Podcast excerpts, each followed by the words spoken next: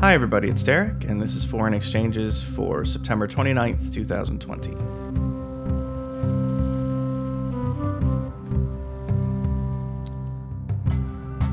As always, thanks to you for listening, for checking out the podcast. Uh, if you enjoy this interview and you want to uh, read more and get better acquainted with international affairs, with American foreign policy, uh, hear more interviews like this, uh, please go and check out uh, my newsletter, Foreign Exchanges, fx.substack.com. Uh, sign up for the free email list uh, or and or subscribe.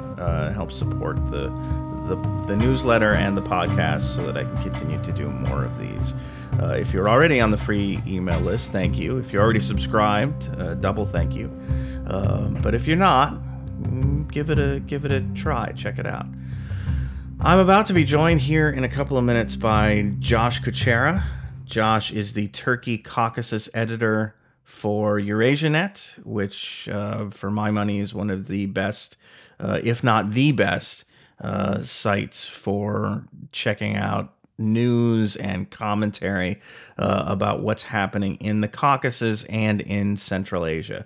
Uh, those are two places that I don't think get enough kind of uh, uh, coverage in traditional Western media, and EurasiaNet does a great job of uh, staying on top of events there. So I would uh, highly recommend you check them out. And I'll put a link to EurasiaNet uh, in the show description so you can go check them out directly.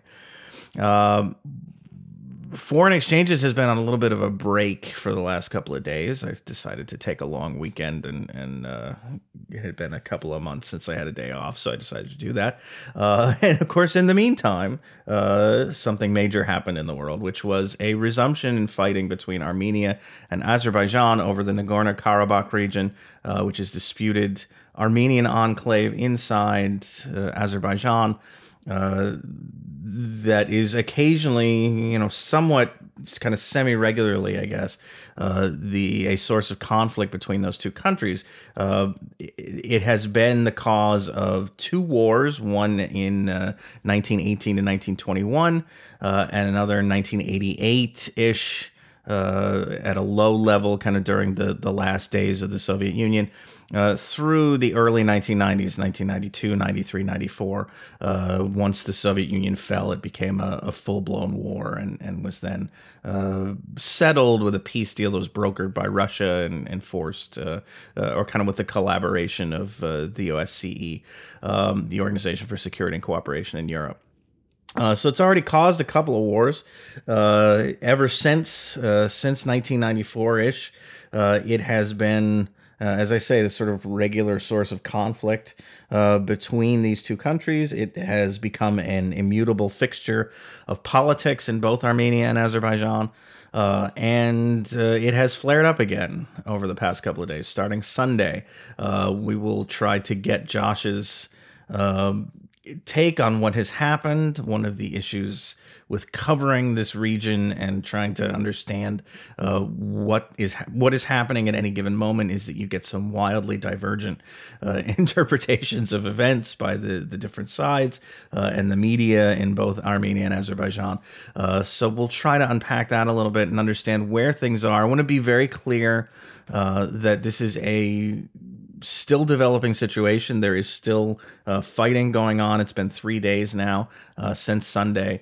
Um, and so, I mean, I asked Josh when we start the interview, what is the situation right now as we stand? It's uh, Tuesday morning in the United States on the East Coast uh, on September 29th. Uh, and so, if you're listening to this, tomorrow or the next day or the day after that or uh, you know who knows whenever uh, you may you know, the situation may be much different than uh, it is now we'll try to get into you know what uh, what to expect moving forward. But I just want to be clear about the limitations of this medium, uh, and you know what when we are having this conversation, and uh, you, you, know what the snapshot is of the situation at that time.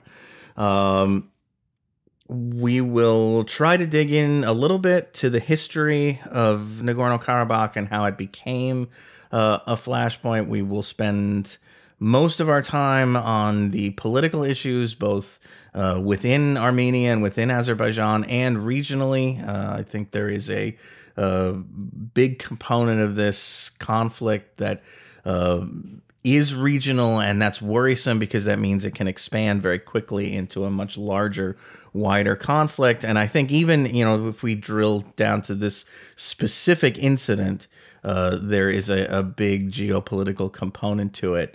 Uh, that we will try to uh, to understand, or uh, you know maybe Josh will set me right and, and tell me that I'm wrong. Uh, either way, we'll, learn something, right? Uh, so I am going to get him on the line here, and we will get started with the interview. All right, I'm being joined, as I said in the intro, by Josh Kucera, the Turkey and Caucasus editor for EurasiaNet, EurasiaNet.org. Josh, thanks for coming on the show. Uh, sure, but thanks for having me.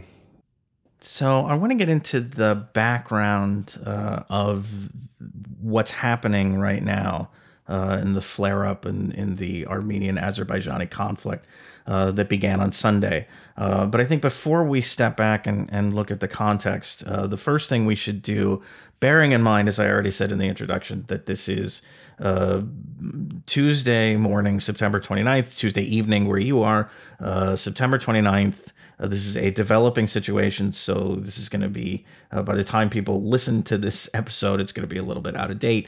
Uh, but let's talk about uh, what the situation is right now, um, you know, on the ground as you understand it.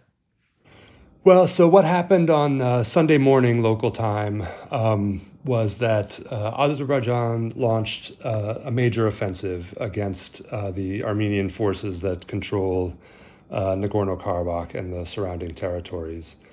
Um, it's still very unclear, sort of the the military um, kind of configuration of what's going on. All we hear is is informa- official information from the ministries of defense of both sides uh, which are are hard to trust. Um, and there's claims and counterclaims, and so I mean, if you're trying to um, sort of sort out what's actually happening militarily on the ground, it's pretty difficult. Um, but what's clear is that this is, I think, the biggest um, offensive that's been undertaken in the war since they signed a ceasefire in 1994. Uh, and uh, what the ultimate aim of this uh, is, it remains unclear. Um, but it is uh, does seem to be Azerbaijan's most ambitious attempt yet to get back the lands that it lost uh, in that war with with the Armenians in the early 1990s. As you suggest, it's it's seemed to me, um, you know, as a as somebody who reads about the the region isn't really expert in it, but it seems like one of the um, most challenging aspects of covering this story for a journalist is the wildly divergent stories that come out uh, from the two sides about any incident that happens on the border. Uh, what are the stories that the Armenians are telling and the Azerbaijanis are telling about Sunday, about why why this kind of uh, started on Sunday, and and what's your interpretation? Right.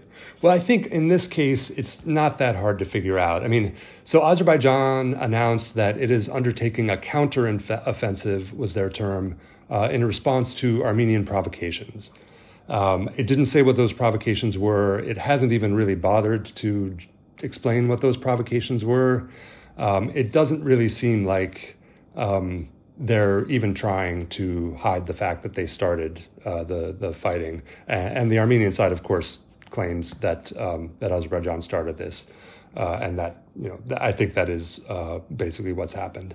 Uh, when I talk about claims and counterclaims, it's more, you know, that each side claims to have taken a village or a strategic, t- you know, peak or shot down a UAV or so on and so forth. And these are the kind of things that are hard to sort out. But uh, it does seem like this is so.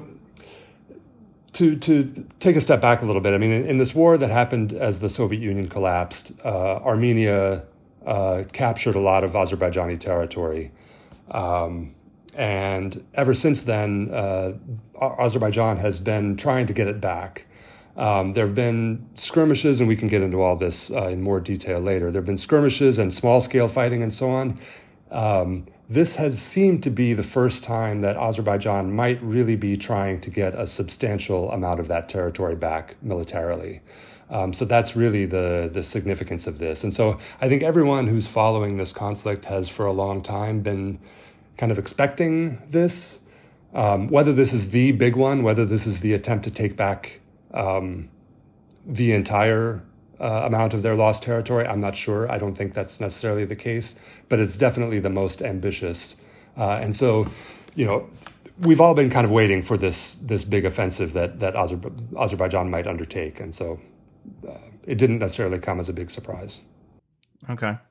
Um, one the one other I guess detail that we should get out of the way, uh, or, or, you know mention at the at the top here is, uh, do we have a uh, is there a good sense of uh, casualties at this point? I know again one of the kind of competing claims that you get is each side claims to have killed you know massive numbers of the enemy and and having suffered uh, very few losses uh, itself. Uh, and that can be hard to unpack but you know there are also obviously civilians to consider. Uh, is there do, do we have a good sense of of the extent of the fighting in that respect? Uh, as of yesterday um, Armenia announced I believe it was 59 people um, had been killed on the Armenian side. The Azerbaijanis have not um, announced any formal numbers, so we don't we don't really have any idea. And then, of course, you're right. Both sides are saying that they've killed hundreds uh, of troops on the other side, um, which is probably not true. Um, but in terms of the what's actually been, and I, I think Armenia, I don't know if Armenia has has um, issued updated numbers today, but as of yesterday, I think it was 59. Okay. All right. Um, all right. Well, so yes, let's uh, so let's take several steps back uh, at this point, having established what's happening, what's been happening over the last couple of days. Um, tell us about some of the background to this conflict, and I want to go. You know, let's get very basic here to start. Um, talk about you know what is the Nagorno Karabakh region? Um, where is it located? Um, and how is it that this um, majority Armenian enclave, which I think you know we can we can say is is is demographically uh, majority Armenian, at least at, at the core in its core region. Uh, how is it that this region came to be part of Azerbaijan in the first place? Kind of how how where do we go? How far back do we need to go to understand that? Right. Well, so the key date of that question is uh, 1921. Um, but to go back a little bit further, so basically, okay, so Armenia and Azerbaijan are former Soviet republics, um, used to be part of the Soviet Union. They um, both border uh, Iran and both border Turkey. They're in the southwestern uh, corner of the former Soviet Union. Um, for centuries, Armenians and Azerbaijanis lived in this area pretty mixed together uh, and without any particular problems. Um, and that began to change kind of at the end of the 19th century and especially at the beginning of the 20th century uh, when there was sort of national movements arose uh, in, in both uh, communities. Um, there were um, labor riots, actually, labor uh, struggles in uh, Baku, uh, which was the main city of the region at the time between Armenians and, and Azerbaijanis uh, which took on a kind of ethnic um, component. Uh, that was in 1905. I think that was the first real um, clashes between Armenians and Azerbaijanis. Um, then these things kind of continued um, sporadically over the next few years uh, in different places where uh, Armenians and Azerbaijanis lived together. Uh, and then you had the, the fall of the Russian Empire. Oh, I should add that at this point, everything uh, we're talking about was part of the Russian Empire. Um, in 1917, as we know, the Russian Empire uh, was overthrown by the Bolsheviks, uh, and that uh, set into motion a kind of a very confusing period in the South Caucasus, uh, when for a while um, the the entire territory of the South Caucasus, which is today's Georgia, Armenia, and Azerbaijan, were briefly one country. Um, that lasted about a month. Um, and then they split up into three countries, the, the, same three countries that exist today Georgia, Armenia, and Azerbaijan. Um, but uh, there were immediately fights over the borders between those countries. Um, the Russian Empire had um, had had, had uh, kind of administrative districts that had no uh, connection to um, ethnic uh, belonging and didn't even try to have any connection to, to ethnic belonging. Uh, and then, but once the Russian Empire collapsed, then these three ethnic groups, which were the three biggest ethnic groups uh, in the region, uh, tried to sort of grab as much territory for themselves as they could. Uh, and then what happened was that the Soviet uh, forces, the Bolsheviks, eventually managed to um, gain control in the South Caucasus, and this happened uh, starting in about 1920.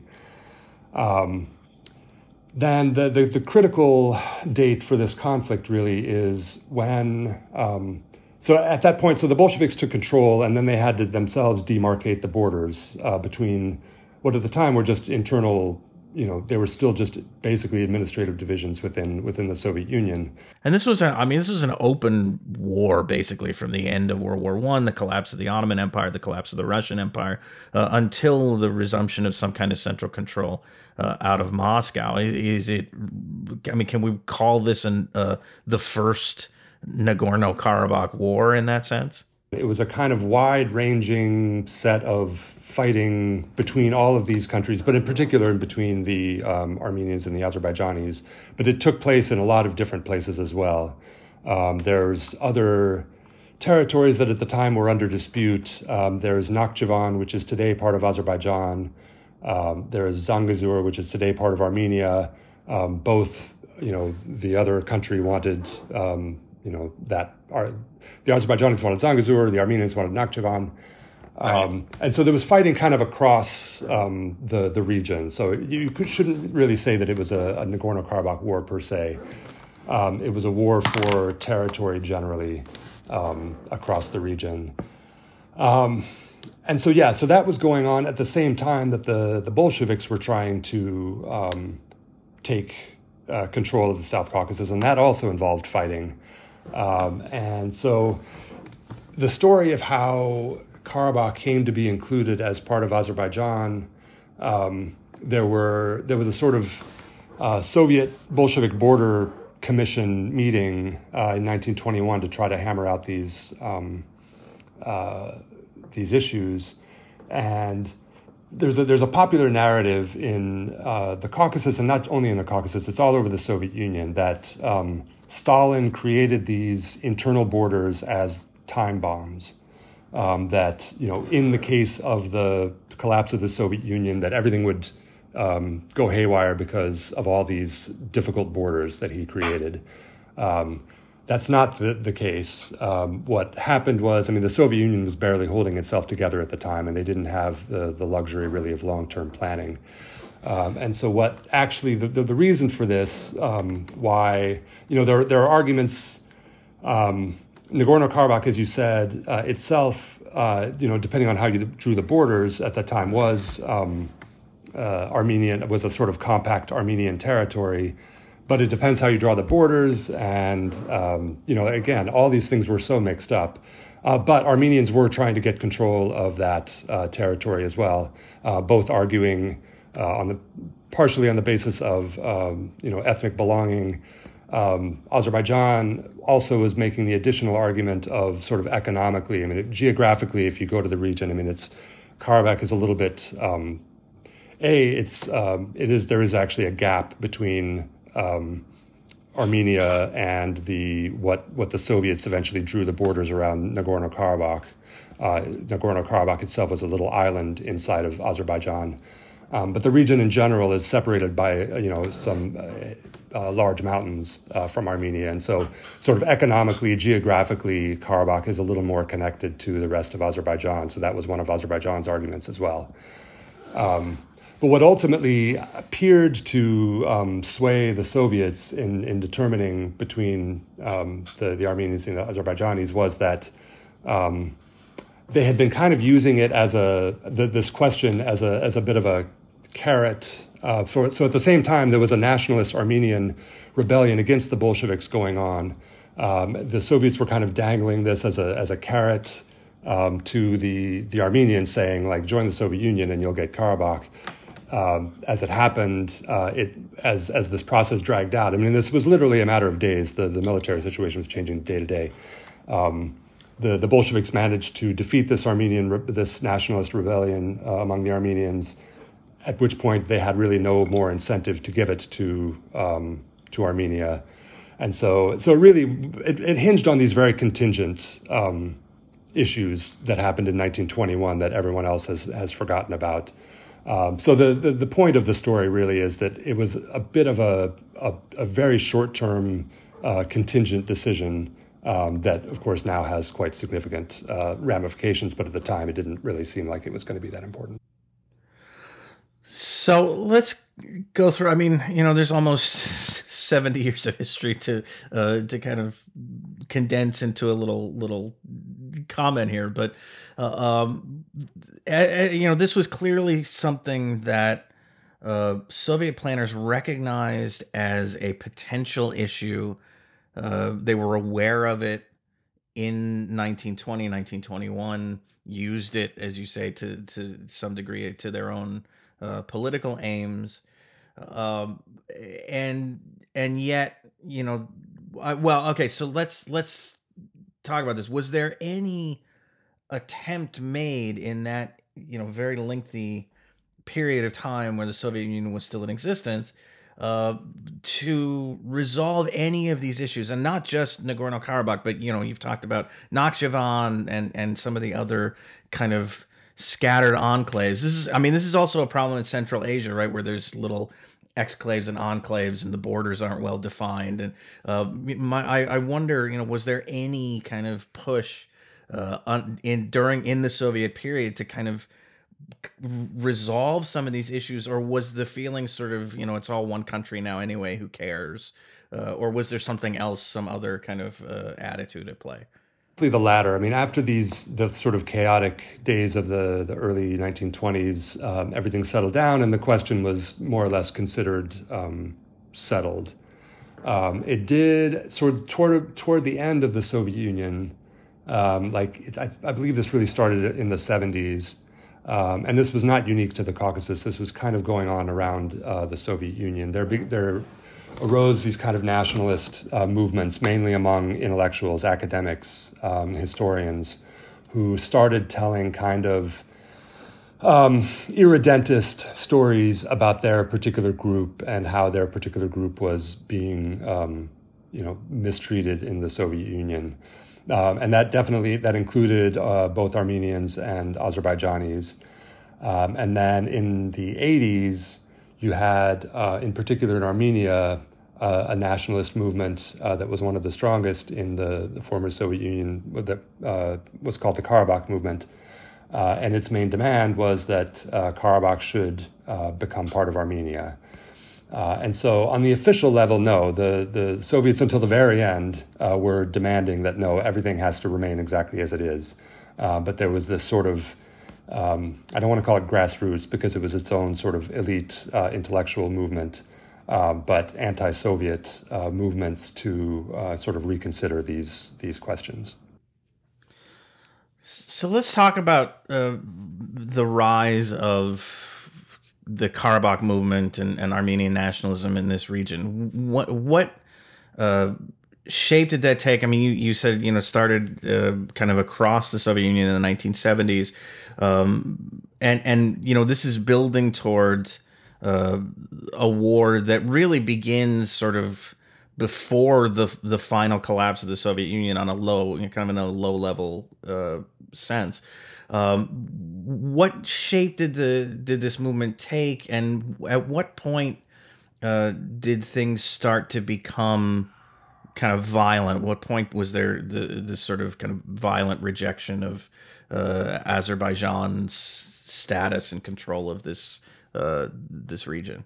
Right. Um, well, so this uh, this Karabakh movement uh, basically you know, it started as you know, it was, it was both a sort of anti-Soviet democratic movement and a nationalist uh, movement um, together, uh, and eventually this led, you know, this um, led uh, as part of this. um, Armenians living in Karabakh at the time um, to petition to to secede from Soviet Azerbaijan and join Soviet Armenia. Um, the the Azerbaijani population of Karabakh rejected that. Um, the the Azerbaijani Soviet leadership uh, in Baku rejected that.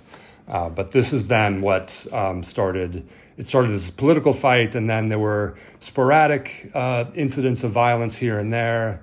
Uh, and then the first really big uh, incidents of violence were um, in uh, Azerbaijan, in, in Baku, and in another city, Sumgait, where there were pogroms against the ethnic Armenian population um, living there and that really um, accelerated things and accelerated the movement to um, for for Karabakh to uh, secede from what this was still a, at this point everything was inside the Soviet Union um, to secede from Soviet Azerbaijan and join Soviet Armenia. Uh, but not long after this, uh, the Soviet Union collapsed. Armenia and Azerbaijan became independent countries, and then it became this uh, interstate war. Right. So let's, um, yeah, let's talk about that war, um, which, you say, sort of began on a, a, low level with kind of ethnic cleansing attacks, pogroms, um, escalated in the last couple of years, 1988, 1990 uh, last couple of years of the Soviet Union a, into a kind of low level conflict, and then erupted really uh, with the fall of the Soviet Union into a, an interstate war. The the um, the end result of that was. Uh, I think uh, you correct me if I'm wrong, but pretty clearly an Armenian victory. Uh, Armenia was left in control of Nagorno Karabakh. Plus, and and I wonder, you know, how how big a deal like how how if you can separate if it's possible to even separate these things um, it, it's not just in control of nagorno-karabakh now it's it controls uh, a lot of other eh, eh, you know kind of extra azerbaijani territory around nagorno-karabakh uh, connecting uh, the enclave to the rest of armenia um, talk a little bit about how that war proceeded and and you know the the kind of lingering effects of the outcome. Yeah, so I mean, you're you're right. That is a very big distinction, and it's a really important distinction to make um, between the two kinds of territories that we're talking about. Uh, because yes, uh, Karabakh itself was, uh, I believe, by the end of the Soviet period, something like seventy percent, seventy-five percent uh, ethnic Armenian. Uh, but as a result of the war, um, Armenian forces took a much larger territory um, where outside of, of Karabakh, there were very few, um, it was a negligible um, Azerbaijani population, or I'm sorry, negligible Armenian population. And so all of those people left, um, were ethnically cleansed, basically. Uh, and so that totals like six, that's like 600,000 people were forced to flee uh, ethnic Azerbaijanis. Um, meanwhile, ethnic Armenians all had to flee who were living in Azerbaijan. There were also ethnic Azerbaijanis living in uh, Armenia, the, the Soviet Republic of Armenia, they all fled. Um, so, but the biggest chunk of these uh, refugees and IDPs were the, the, the, the ethnic Azerbaijanis who had been living in these districts. Uh, there's seven of them that, that were surrounding um, Nagorno Karabakh that the, the, Armenian forces took over. Uh, so, yeah, that has become a key element in the, the, the peace negotiations between the two sides. Um, they, there had been a kind of assumption uh, the, the, the role of those territories uh, has sort of morphed over the years. Um, in the uh, the early days, they were taken as a kind of security buffer slash uh, bargaining chip, as something that the Armenians would give back um, in recognition for something else. For example, control over Karabakh. Um, as it's gone on uh, over the years and the decades, um, the the Armenian position on that has become more intransigent, and there's now um, very little support for giving back those territories to Azerbaijan, and so that's kind of hardened uh, a lot of the um, the attitudes on both sides. Has there been any effort, um, you know, with this war kind of freezing? Basically, I mean, it was a ceasefire. There wasn't really a, a a final political resolution. It was just an agreement to stop fighting. Um, has there been any effort to address the allegations, at least, um, of ethnic cleansing on on either part. You know, you've talked about the the pogroms against the Armenian population. You've talked about uh, the ethnic cleansing of the Azerbaijani population in that area around Karabakh. Has there been any attempt to sort of address these things maybe not resolve them but at least acknowledge them anything like that well i mean this is a key demand of the azerbaijani side that they be allowed to let their um, you know the people who were forced to flee their homes uh, back into at least the, the occupied territories uh, and probably Nagorno Karabakh as well. I mean, that's the, the, the full demand is into Nagorno Karabakh as well. I mean, negotiations that have gone on suggest that maybe there there is a significant difference um, between how, or, or, or, some kind of difference uh, between how Azerbaijan might treat um, those two territories in terms of the, the return of the IDPs. Um, in terms of the the Armenians who were forced to flee from Baku and the and the rest of Azerbaijan, uh, and the um, Azerbaijanis who were forced to flee Soviet Armenia, that's more or less considered lost. Um, you know, that's that's a done deal, and nobody's really um, expecting to go back. No Armenians are expected to move back to Baku, for example. Um, but the, those surround those occupied territories definitely there is an expectation among the Azerbaijanis that they will be able to return. Uh, let's talk about. I mean, uh, again, we're sort of, you know, trying to to summarize a lot of stuff in in a very short amount of time. Um, talk about you know in this in this period since uh, 1994. Have there been any um, promising. I mean, there have been efforts at negotiating a settlement to this situation. Uh, there have been flare-ups, as you say. None of them seem, uh, you know, as serious as the one that's now underway. Um, has there been any uh, point at which it really looked like a resolution was possible? Um, and and if so, what happened? Or or you know, have we sort of just been in this uh, kind of state of frozen conflict ever since? Yeah, I mean, in the early days, um, there were definitely uh, promising moments. I mean, there was. Um, so yeah, so there have been peace negotiations going on for that and for this entire time, basically, um, with um, uh, at various levels.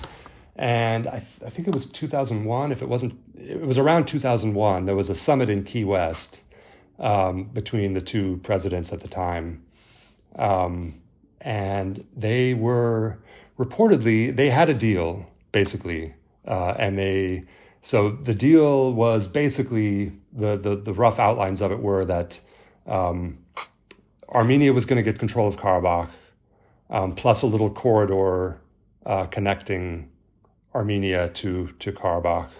Um, the the rest of the occupied territories were going to be returned to Azerbaijan, and Azerbaijan also was going to get a little corridor linking um, the the quote unquote mainland of Azerbaijan with Nakhchivan, which is a, a part of uh, Azerbaijan that is uh, an exclave. It's separated from um, the rest of Azerbaijan by some Armenian territory. Uh, and so Azerbaijan was going to get a little corridor like that. And they were apparently, uh, you know, they had the deal and they were ready to sign. And the, at the last moment, Haidar Aliyev, who was the, the president of Azerbaijan at the time, uh, walked out. And I believe it's not been yet explained why why he um, walked out. But I mean, they were really, really, really, really close uh, in 2001. Uh, but then since then, there's really been, you know, the, the prospects have just been getting more and more and more grim. Um, there was a moment of um, hope. So um, you may be aware that in 2018, uh, there was a revolution uh, in Armenia uh, where a new, so Armenia had been controlled by these kind of autocrat guys who were all connected to um, the military leadership during the war. Let me stop you for just a moment. I apologize, but uh, I, I want to get to the politics uh, in a minute and, and sort of the understanding the ways that uh, this conflict has become kind of an, an immutable part of uh, Armenian and Azerbaijani politics. But before we get there, uh, I want to take maybe a little wider view uh, and talk about uh, what other factors are in play here in terms of aside from just the territorial question, aside from the uh, kind of irredentism or the you know the the disposition of Karabakh and the territories around it, uh, what other factors are at play? Is, is there been any developments, for example, that have changed the nature of this conflict? I know sort of Azerbaijan's rise as kind of a little regional energy hub has has been a major development in the Caucasus. Uh, has that changed the nature of the conflict? And are there any other factors uh, at work here that have um, kind of uh, underpin uh, the hostility between these two countries, besides you know just the most obvious one? Um, well, definitely Azerbaijan's uh, oil and gas. They also have a lot of natural gas. Um, money have uh, changed the situation. Um, during the war in the, the 90s, Armenia had a, a military advantage, um, uh, which Azerbaijan has managed to, over the decades uh, of getting this oil and natural gas money, they've invested a, a lot of money into their military and so they um, are now much more militarily capable than Armenia. And we've never really, it's, you know, I don't know that anybody can very qualitatively judge or, or very, you know, accurately judge, you know, the, the military balance at this point. Um, but they, they're a lot stronger than they used to be. Uh, and so that has definitely changed the dynamics of the, the conflict. But other than that, I mean, I would say the main thing that's changed is just time and um, a sort of hardening of attitudes, and the governments in both sides have really not, um, uh, you know, have have just fueled um, hatred for the other side uh, and the space for kind of peaceful talks and the the space for uh, dialogue and coexistence has has shrunk uh, steadily over the years. Uh, and so now you have, you know, you, we're like one generation on from those days. And so you have a whole generation of people who never lived with the other side, who have only been getting super nationalist uh, messages in their media and in their textbooks and so on. Uh, and so the attitudes have gotten much harder uh, on both sides. That's, I would say, the the major um, the major development. Okay, and that I mean that sort of brings us to politics. Then I mean the you you you brought up uh, Haider Aliyev and and you know his uh, decision to walk out in 2001 from the peace talks. He's since uh, been replaced by his son Ilham Aliyev uh, in 2003, and and he's kind of you know controlled uh, ruled Azerbaijan since. Um, Armenia was under the uh, the Republican party you know rule for for quite a quite some time. Uh, you were starting to talk about the the so-called velvet revolution in 2018 that brought Nikol Pashinyan to power. Uh, how how has this conflict shaped politics in in Azerbaijan and Armenia over the past you know 25 years or or uh, whatever it's been well i mean that's a very big question i mean i think that the um you know, the, the quick, the short answer is that, I mean, I, I think on both sides, and, and people in the opposition, liberals on both sides, always complained that the, um, the conflict kind of drowned out um, any room for political pluralism. That it was all the government can always say we're in a state of war. We cannot have this kind of you know arguing. we need unity, uh, and this was always a trump card that um, both governments could play. Um, uh, and to kind of uh, nullify any opposition. Um, that has worked in Azerbaijan, uh, and it was kind of, it seemed to be working in Armenia until 2018, until this Velvet, Revolution, when uh, Pashinyan uh, did manage to, um, who's not connected to this, the Karabakh War, he didn't even fight in the war, um, even though he's of the, the age uh, that he might have. Um, he and he was an opposition journalist. He was very from very outside this world, um, and came to you know to, to power, uh, promising democracy and an end to the corruption that had been. Uh, uh, plaguing Armenia and so on. And so they, that kind of uh, disproved this theory um, that because he managed to change the government um, in a more democratic direction, we can say, um, uh, despite the fact that this uh, conflict um, was was continuing and was was still not um, anywhere close to getting resolved. Um, and then in the that was sort of the last hopeful moment uh, for this conflict because shortly after he came to power, so he, you know, he, he had no connection to this conflict. And when he campaigned, he didn't talk about it at all. His, his sort of platform was purely internal um, about defeating corruption and bringing democracy. Um, and the the governments on both sides keep these negotiations and anything related to the conflict, uh, you know, super close hold, and only people at the very very highest level uh, have anything to do with decision making in those. And so somebody like Pashinyan comes who was totally outside of these circles, uh, and he really was out of the loop. And so it took a while to get um, caught up. Uh, but then when he did, there was a there was a, a moment. It was um, now it seems kind of naive, but there was a moment when uh, he met Ilham Aliyev, and um, the two sides agreed to uh, use this phrase that became famous to prepare the populations for peace.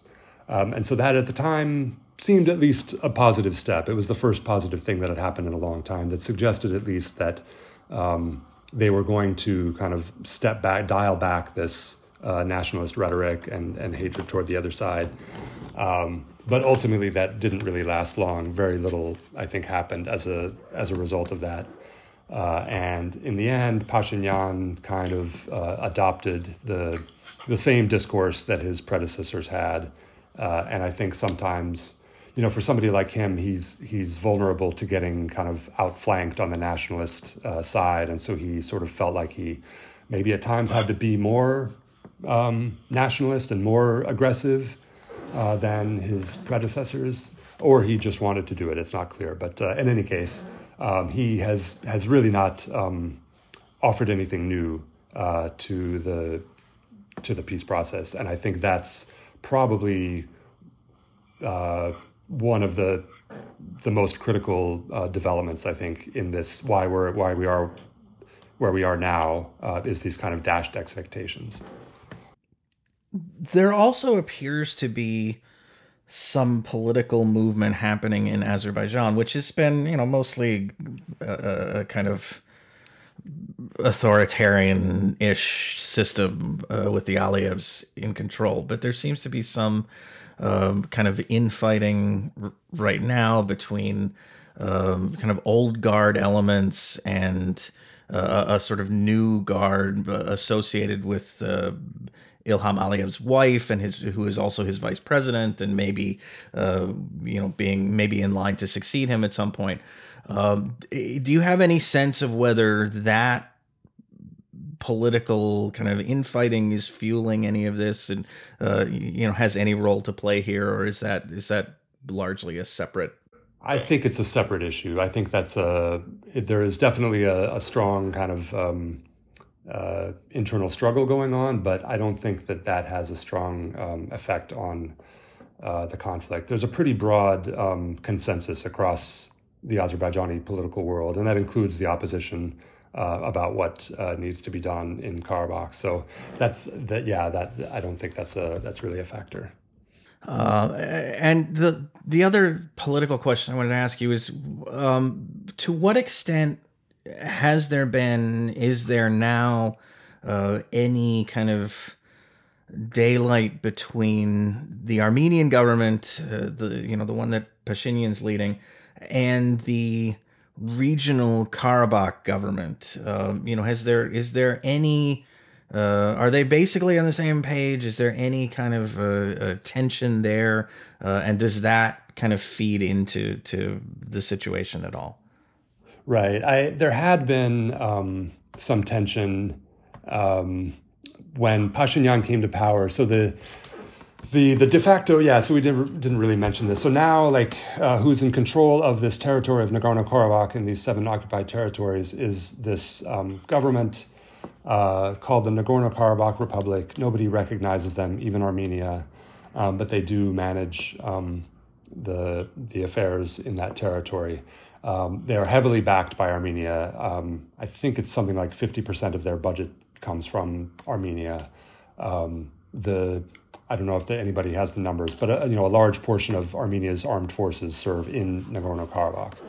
So they're very closely connected, especially on strategic terms. There was some interesting um, tension in the in the early Pashinyan days when um, the, um, the, the, the, the, leadership of this Nagorno Karabakh Republic um, was closely allied to the regime that Pashinyan had overthrown in Armenia. And so there was some tension, and there was even some worries that that was going to be a kind of um, kind of rearguard action, or that's not the the um, phrase I'm looking for. Um, kind of the, the the rear base for a kind of return of the old regime. Um, that they were going to gather their forces in Karabakh uh, and then um, possibly uh, re overthrow uh, Pashinyan. That didn't happen. Uh, they ended up having early elections in Karabakh, uh, in which a guy who uh, tried to he's tried to kind of um, tie himself closely to Pashinyan won the presidential elections. And so now everyone's fairly on the same page again. But even at the times when there was the the sensitivity, I mean the um, there wasn't a lot of daylight between between the two governments. I think the the the, the closest there might have been. I mean, had had a government in Armenia wanted to make some concessions, including territorial concessions, they probably would have gotten some pushback uh, from Karabakh. Um, that would have been easier to manage when the old regime was in power in Yerevan, um, because they had such close connections to Karabakh. Uh, it would be much more difficult for Pashinyan to do that. Um, but in any case, it doesn't seem like he wants to do it anyway. So this is actually the second major border clash, although this one seems much more serious, um, between Armenia and Azerbaijan this year. Um, I wonder if you could uh, talk a little bit about the confrontation earlier this summer. Um, what what that was about because it wasn't in the Nagorno Karabakh region; it was actually in a different area of the border. Uh, um, and and whether there's any and is this sort of uh, is there a connection? Is this a kind of a, a, a building thing, or was that a separate uh, kind of thing altogether? Well, yeah. So there was a there was a, a, a round of fighting in July that was actually on the um, not in Karabakh or the occupied territories, but on the actual international border between Armenia and Azerbaijan uh, which is which was relatively rare. It is relatively rare uh, for there to be fighting on that border uh, because nobody Azerbaijan doesn't have any claims towards you know Armenia proper. Um, it appears that that was just an accident. Um, both sides accuse the other of starting it, and nobody at this point still knows um, who started it. And I think it was probably just, um, you know, a, a, small incident that kind of spiraled out of control. Um, I do think that that, um, even though that was basically an accident, I think it did set into motion some factors that led us to where we are now. Um, for one thing, in the few days following that, there was a massive protest uh, demonstration in uh, Azerbaijan uh, following the funeral of one of the military officers who was uh, who was killed in the fighting. And so they had his funeral uh, in some part of Baku, and then a crowd started to march uh, downtown to the government building, uh, and it grew and grew. And it, by some estimates, it was fifty thousand people. And I mean, this to have a demonstration of fifty thousand people in Azerbaijan is uh, unprecedented. Um, and and it was also it was very pro-war, chanting pro-war slogans and anti-government slogans. And um, I think it probably freaked the government out uh, that uh, there's been this kind of uh, under the surface sentiment, uh, under the surface because the government doesn't allow things like this to be expressed. Uh, but that uh, that the government is sort of all talk and no action on Karabakh, uh, and that uh, people are getting impatient, and people wanted to get their territory returned. And this this skirmish, even though it was kind of an accident, sort of awoke that um, that sentiment in people, and I think that probably made the government realize that this is a really serious um, public opinion issue that we have to we have to pay attention to. Um, secondly, that uh, all that fighting again, even though it was an accident, it seemed to also awaken Turkey's uh, renewed interest in this um, conflict. And I usually am always trying to downplay the international element of this conflict because everyone wants to talk about the everyone wants to talk about the international question, so angle. Go go for it. Um, because everyone is thinking, oh, this is a Russia Turkey proxy conflict. Um, that's sort of, and I, I mean, I get it because this is so obscure. Um, we've probably lost, you know, 90% of your listeners already because they're like, what on earth is going on in this place that I've never heard of? And so as a sort of reference, I understand. So Azerbaijan is backed by, by Turkey uh, and Armenia is to a degree backed by Russia. Um, those, those backings have been a little bit uh, shallow, I would say, and um, the, the, the main drivers of the conflict are overwhelmingly internal from Armenia and Azerbaijan. However, uh, the the Turkey factor really became uh, more prominent following this fighting in July, and Turkey, for whatever reason, um, really got much more involved uh, in the conflict, and and it still has seemed to be rhetorical largely, um, but it's mu- it's rhetoric at a much higher level. Um, and so there have been constant visits and phone calls and they every year the two sides had military exercises but this year the military exercises were bigger. Um, and so and now since sunday when the fighting's come out i mean turkey the turkish press has gone bananas over this. I mean it's really a huge issue in turkey. Um, and if you have been paying attention to turkey they've been quite uh, ambitious, let's say, in their foreign policy in, uh, in the last few years, increasingly yes, so. That's a good way to put it. And this is this appears to be, um, you know, their next kind of place where they want to throw their weight around, um, which would have really very uh, dire consequences for the conflict. Well, it's. I mean, it's. It's sort of. Uh, I, the statement that I saw from from the Turkish government is Armenia is the greatest threat to regional security, which is the thing they were saying about like Cyprus last week and France the week before that and Greece the week before that, and it's uh, it's sort of this n- ongoing um, kind of need to point to a country as the enemy to kind of, I think, partly to fuel uh, as you say, a, a, more ambitious foreign policy, a more kind of an, an, effort to remake Turkey as a as a genuine regional power, um, and also I think for a government that's under a lot of pressure economically speaking, it's it's useful to be able to point to these other countries and uh, say, "Ha, there's the enemy. We have to you know focus on that. Don't worry about what's going on here."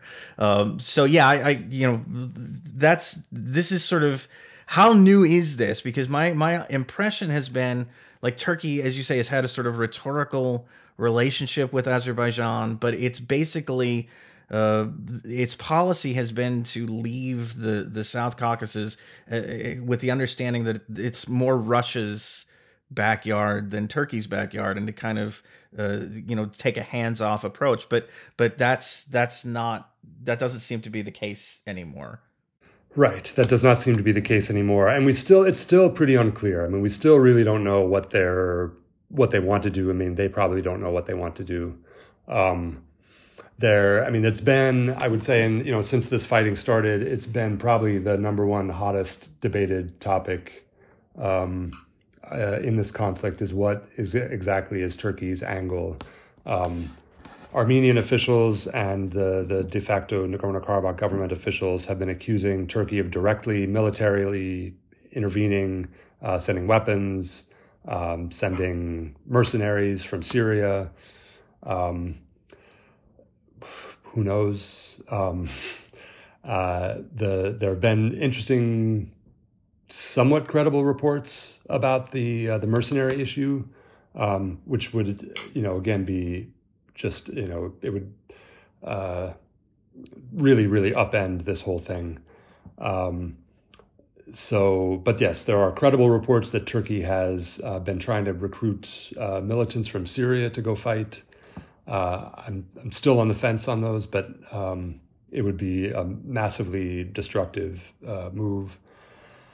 Uh, so yeah, Turkey's angle is uh, is very unclear, and it's you know, and and Russia's um, involvement this time around has been very quiet.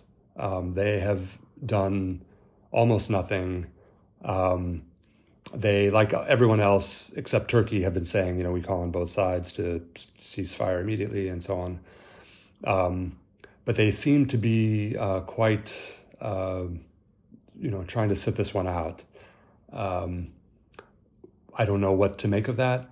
Um, you know, the, another interesting angle of the, the, the Velvet Revolution was that uh, a lot of people came to power who Pashinyan himself doesn't seem like he's anti-Russian. He seems pretty or pro-Western. He's pretty agnostic on those questions, I would say. Um, but a lot of the people in his team um, and a lot of the people who are in relatively high positions now were um, people who were in you know, pro-Western NGOs, Soros-funded NGOs, and the kind of things that makes you know people freak out in the Kremlin. Uh, and so, Armenia has done a pretty good job of kind of threading this needle and not antagonizing Russia in spite of all these things.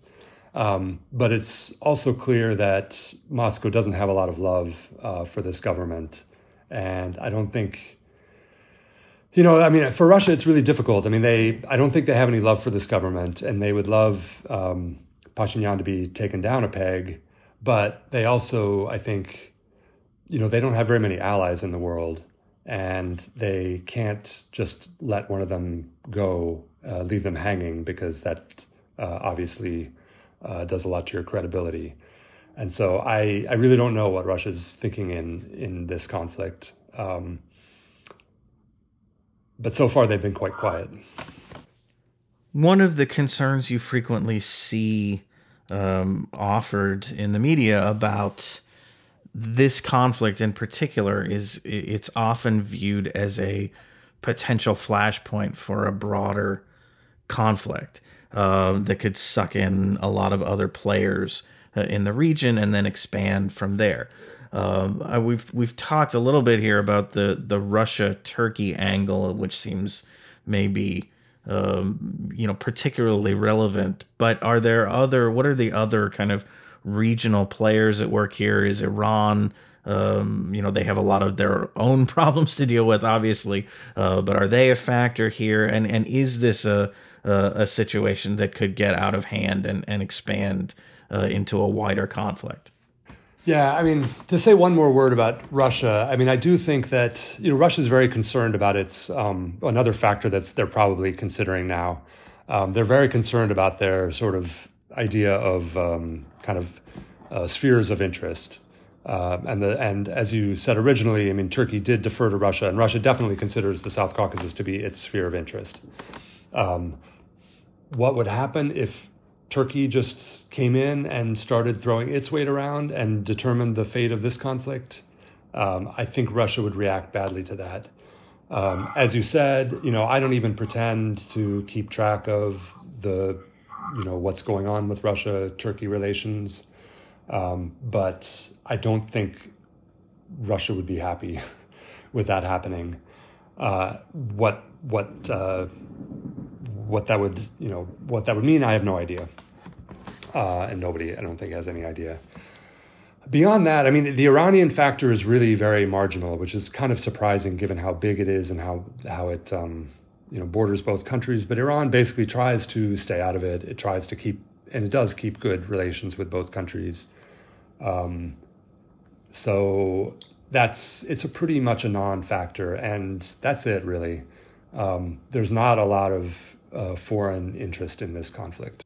To close us out, I'd like to talk a little bit about where you see things going, both in terms of this specific flare up and the conflict uh, more generally. I mean, you said earlier that uh, this may be, probably isn't, but maybe the uh, uh, Azerbaijan's you know final kind of attempt to retake all the territory it lost in the the 1990s.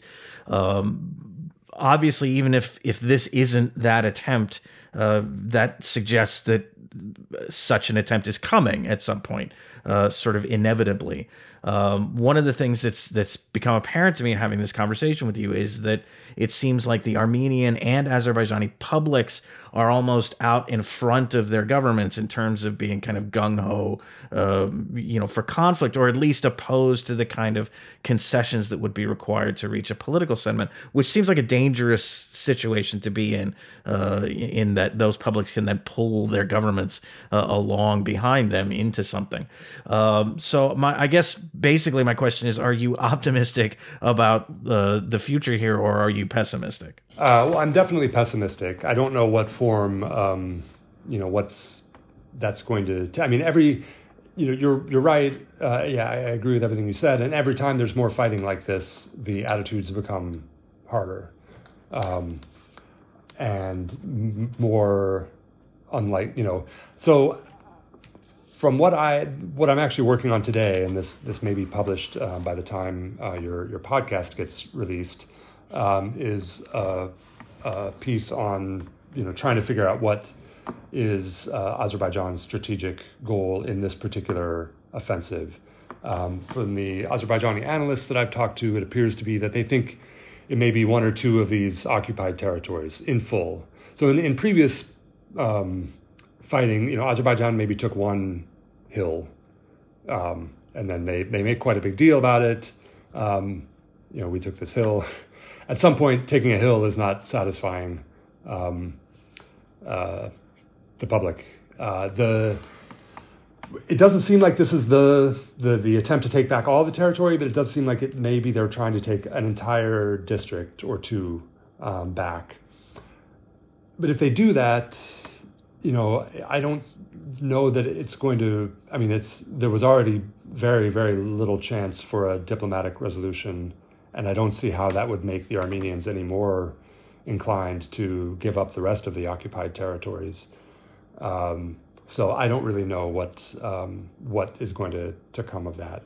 Um, but I think in this short term, they do seem to be trying. They do seem to have a pretty ambitious territorial, um, relatively ambitious territorial uh, uh, goal for this this round of fighting.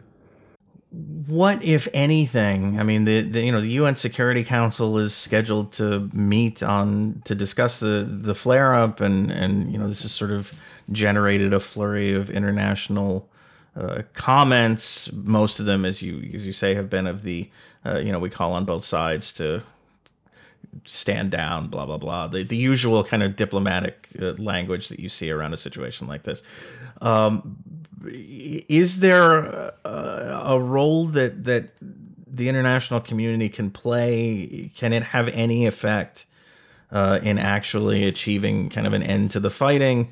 Uh, or you know, one of the things I you know I, I wonder about is um, you know, is the effect just to sort of freeze things in place and then kind of make things worse the next time the next time around you know when the international community gets involved and i guess specifically you know is there if you were advising um, leaving aside the uh, eccentricities of the current president of the United States. Uh, if you were advising, you know, the U.S. government, is there a role that Washington can play? Is there a role that the UN can play uh, that could be productive here?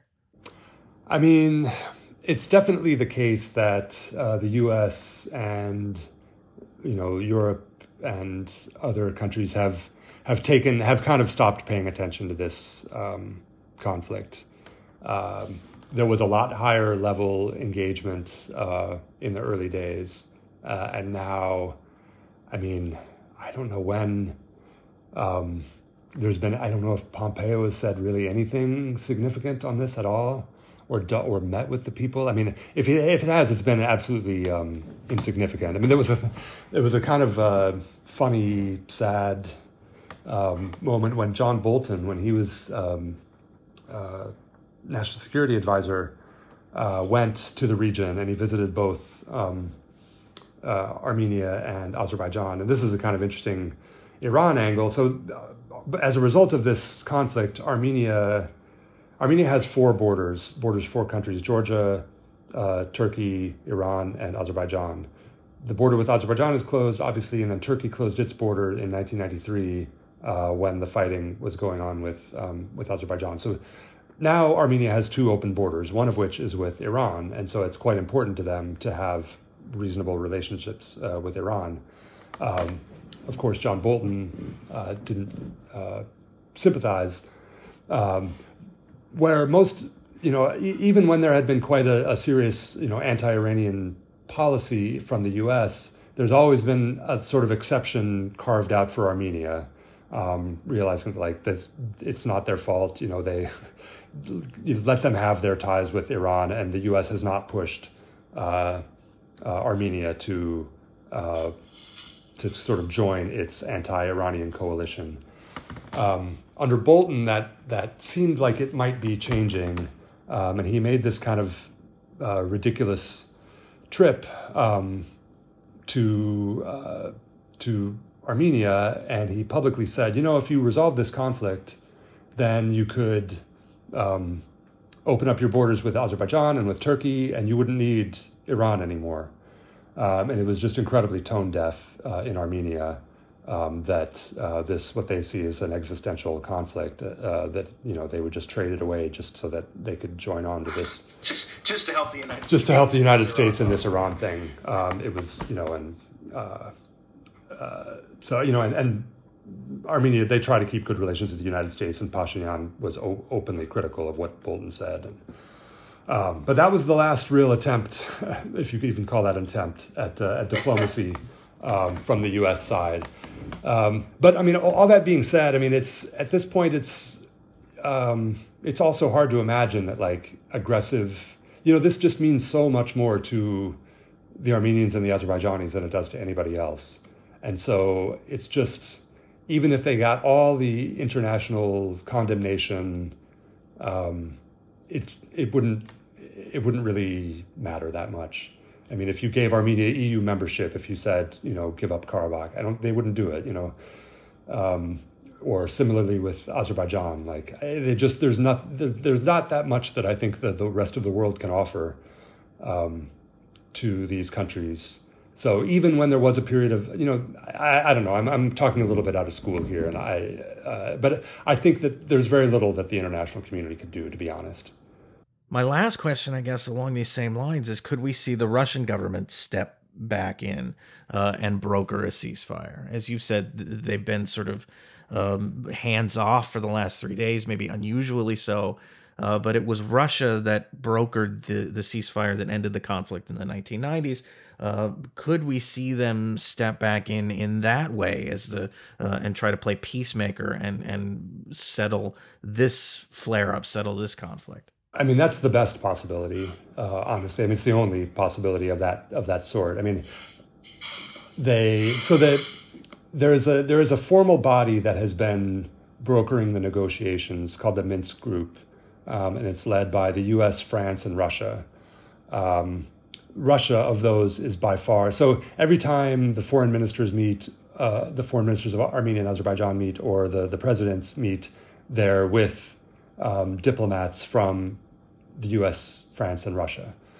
Uh, and the but Russia is by far the most active uh, in this, and it cares by far the most. And um, you know, outside of the Minsk group, uh, you know, the U.S. has very little to do with these countries. France, same. But you know, Sergei Lavrov is calling these guys all the time, uh, and Putin as well, and so Russia's quite involved in this. And so Russia does have good relations with both sides. Um, Russia does have the most um, sort of stake in all of this. So if there's any one country that could bring them together, um, it is Russia. But like I said, you know, Russia's uh, agenda in this is a little bit unclear, um, and you know, so I, you know, we shouldn't put a, a lot of hopes on that. Um, but they are by far the most active, I would say, diplomatically. Again, this is a, a, developing situation. It's very fast moving. Some of the information that we've talked about here is probably going to be out of date by the time people listen to this. Uh, so, uh, you know, they should check out your work at EurasiaNet, uh, eurasianet.org. Uh, follow you on Twitter. We'll, I'll put a, a, link to your Twitter account in the show description. Um, is there anything else that that any other advice that you would have to people if they're trying to uh, stay on top of the the developments coming out of this region? Uh, I mean, I would just say the, the best advice is to don't believe anybody who tells you about some kind of international angle. Um, the the real understanding of the conflict has to do with understanding Armenia and Azerbaijan. Um, and that's unfortunately that's difficult um, but that's you know if they're if, if somebody's telling you otherwise they don't really know what they're talking about i would say is the, the, the last message i would Josh Kucera, uh, thanks for coming on the show, and um, hopefully this won't go much further than it already has. But uh, we'd uh, uh, I'd, I'd love to have you back again uh, at some point to to discuss. Uh, this or any of the many other kind of interesting and uh, sometimes troubling things that are happening in the Caucasus. Sure, sure. Thanks for having me. Once again, I'd like to thank Josh Kucera of EurasiaNet for coming on the program, uh, taking us through what we know to this point about the uh, fighting still ongoing in uh, Armenia and Azerbaijan uh, over the Nagorno Karabakh region. Uh, as I say, this is a developing story, so if you want to stay on top of it, I would highly recommend EurasiaNet. I'd recommend Josh's uh, Twitter feed. and foreign exchanges, we'll try to stay on top of it as well. As always, uh, thank you for listening, and until next time, take care, and I'll talk to you soon.